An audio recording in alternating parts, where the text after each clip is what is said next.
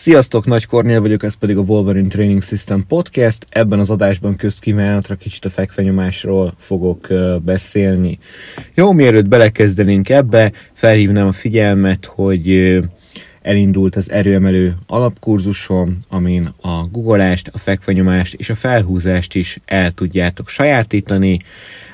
Ez egy élő kurzus, tehát el kell jönni hozzá Vácra, az én saját edzőtermembe, és itt körülbelül egy 3-4 órát egy huzamban eltölteni. Jó, ez idő alatt megnézzük a guggolásod, a fekvenyomásod, a felhúzásod, megpróbáljuk azt finom hangolni, attól függően, hogy milyen szinten vagy tanulni, de ez inkább egy kezdőknek, középhaladóknak szól, szóló kurzus. Jó, úgyhogy ha érdekel ez a dolog, akkor e-mailben, üzenetben tudsz rá jelentkezni.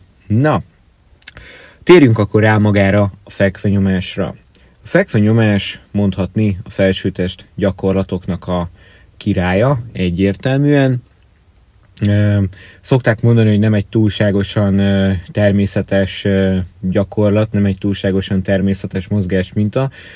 Való igaz, tehát a természetben viszonylag keveset nyomnak fekve az állatok, meg, meg az ősember sem gyakran csinálta. Talán éppen ezért vannak a gyakorlatnak sajátosságai, amikkel jó tisztában lenni. Tehát ez semmiképpen sem azt jelenti, hogy ezt a gyakorlatot nem lehet, nem szabad, esetleg káros lenne végezni, egyszerűen csak tisztába kell tenni a helyét és a szerepét. Ugye fekvőnyomásban fő mozgatók azért a delta erőső része, illetve, illetve a pectoralis szok, tehát a ö, nagy mellizom azért eléggé komoly szerepet játszik benne nyilván, és ez miért fontos nekünk? Azért fontos, mert ö, ezek az izmok eleve egy picit olyan hipertónusosak, pontosan azért, mert viszonylag keveset vannak használva, ezért a test harmóniájának megőrzése érdekében, tehát az izmok harmóniájának megőrzése érdekében hipertónusosak.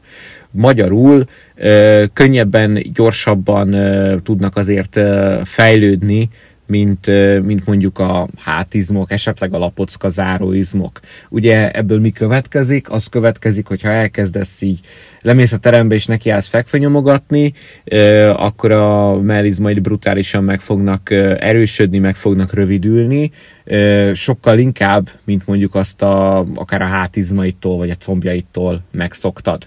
Jó, tehát erre mindenképpen a magában az edzéstervezésben már reagálni kell. Jó, tehát már úgy kell felépíteni az edzéseket, hogy ezzel tisztában vagy. Ugye a fekvőnyomás egy nyomó gyakorlat, éppen ezért ellensúlyozni kell húzó gyakorlatokkal. Itt, itt ne legyen félreértés, nem a húzóckodásra, meg nem is a felhúzásra gondolok, hanem olyan húzó gyakorlatokra, amik egy az egyben a nyomás ellentétei, tehát teszem azt mondjuk egy evezésre. Jó? Hát muszáj azokat az izmokat is erősíteni, amiket a, amik a válladat hátra fogják húzni, illetve természetes pozíciójában meg tudják tartani, hiszen erősítjük most fekvenyomással azokat az izmokat, amik a válladat előre fogják húzni, előre fogják mozdítani. Ugye rengeteg rengeteg tartáshibás ember van, sőt, hát belőlük van igazából több, és az egyik leggyakoribb tartáshiba, hogy a vállak előre vannak esve. Na most eleve, hogyha egy ilyen pozícióra még rákínálod a fekvenyomást, akkor ez egyrészt rosszabb lesz, másrészt nehezebb lesz majd onnan ugye visszajutni, hogyha nem kezded el ellensúlyozni ezt, ugye többek között evezésekkel, húzó mintákkal.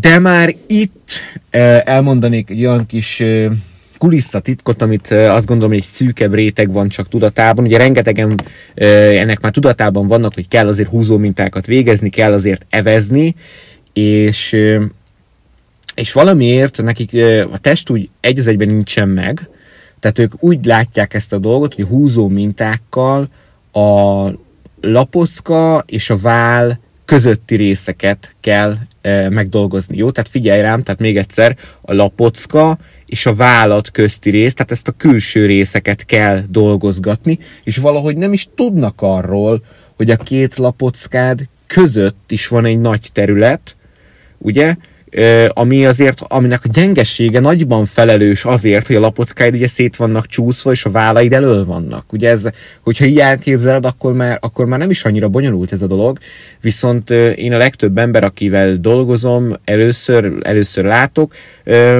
hát be tudom oda tenni úgy a tenyeremet, hogy hogy egyszerűen nincs ott semmi izom. Tehát, hogy ö, látom, hogy a lapockák és a vállak közt, tehát ezt a hátsó válnak szeretik ugye mondani, meg hátsó válazásnak, ott van izomtömeg, azt használják, ö, akár az evezéseknél, akár bármi másnál, viszont mivel nincsenek meg általában a gyakorlatok végén a teljes lapocka zárások, vagy egyszer, egész egyszerűen az a terület az soha nem volt ö, edzve, nincs harmóniában a többi többi izommal, ezért rettenetesen el van maradva, és ez egy, és ez egy folyamatos öngerjesztő folyamat, hogyha ez, hogyha ez nincs elővéve, hogyha ez nincs izoláltan elkezdve edzve, hiszen muszáj izoláltan edzeni ezt a területet, hogy felhozzuk, hogy harmóniába kerüljön a többivel, és utána tulajdonképpen ugyanúgy, mint a kórizom gyakorlatoknál, vagy korgyakorlatoknál, idővel minden korgyakorlattá válik, hiszen már elég erős a törzsed ahhoz, hogy mindenbe bekapcsolódjon,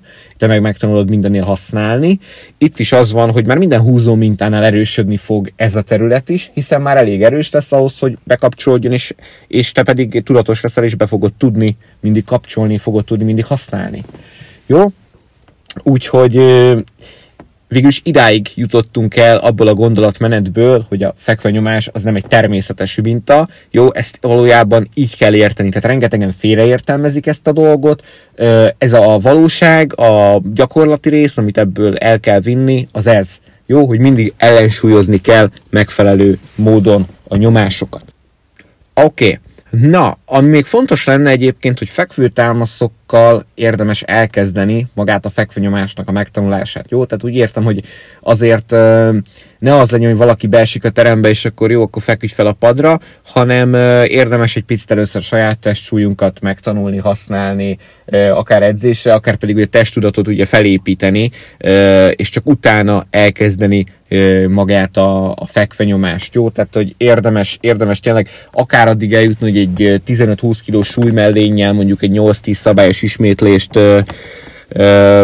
nem is azt mondom, hogy könnyen, de azért még úgy, úgy egy ilyen RPE 7-8 körül megmaradva, nem totálisan meghalva, szétszakadva, technikailag szétesve tudjunk elvégezni jó, hanem az úgy, az úgy menjen stabilan. Utána érdemes elkezdeni azt gondolom a fekvenyomás, és akkor eleve nem az van, hogy akkor rúddal próbálkozunk, és abban elfáradunk, hanem gyorsan átvesszük a technikát, megtanuljuk, hogy akkor hogy is van ez, és akkor lehet is rárakni már valamennyi súlyt, és akkor azzal lehet már egy, egy tényleges edzésmunkát elvégezni. Jó?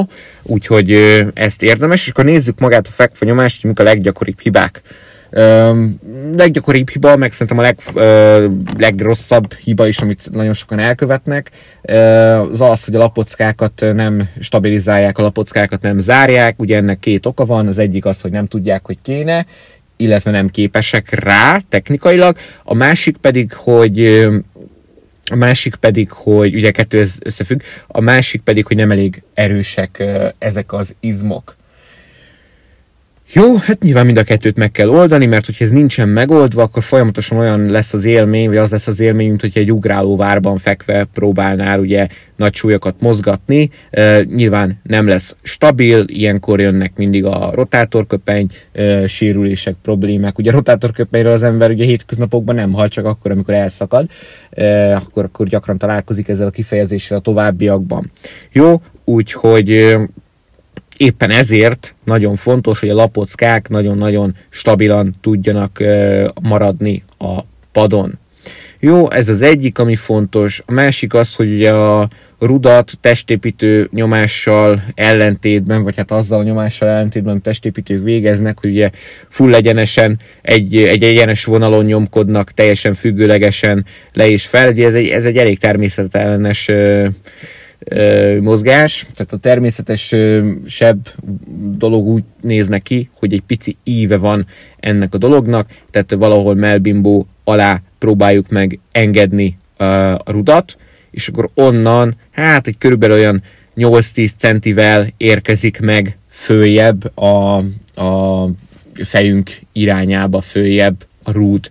Jó, és ezt nem a legtetején húzzuk bele, hanem ez így egységesen kerül bele ez az ekkora, ez az ekkora ív ebbe a, ebbe a nyomásba.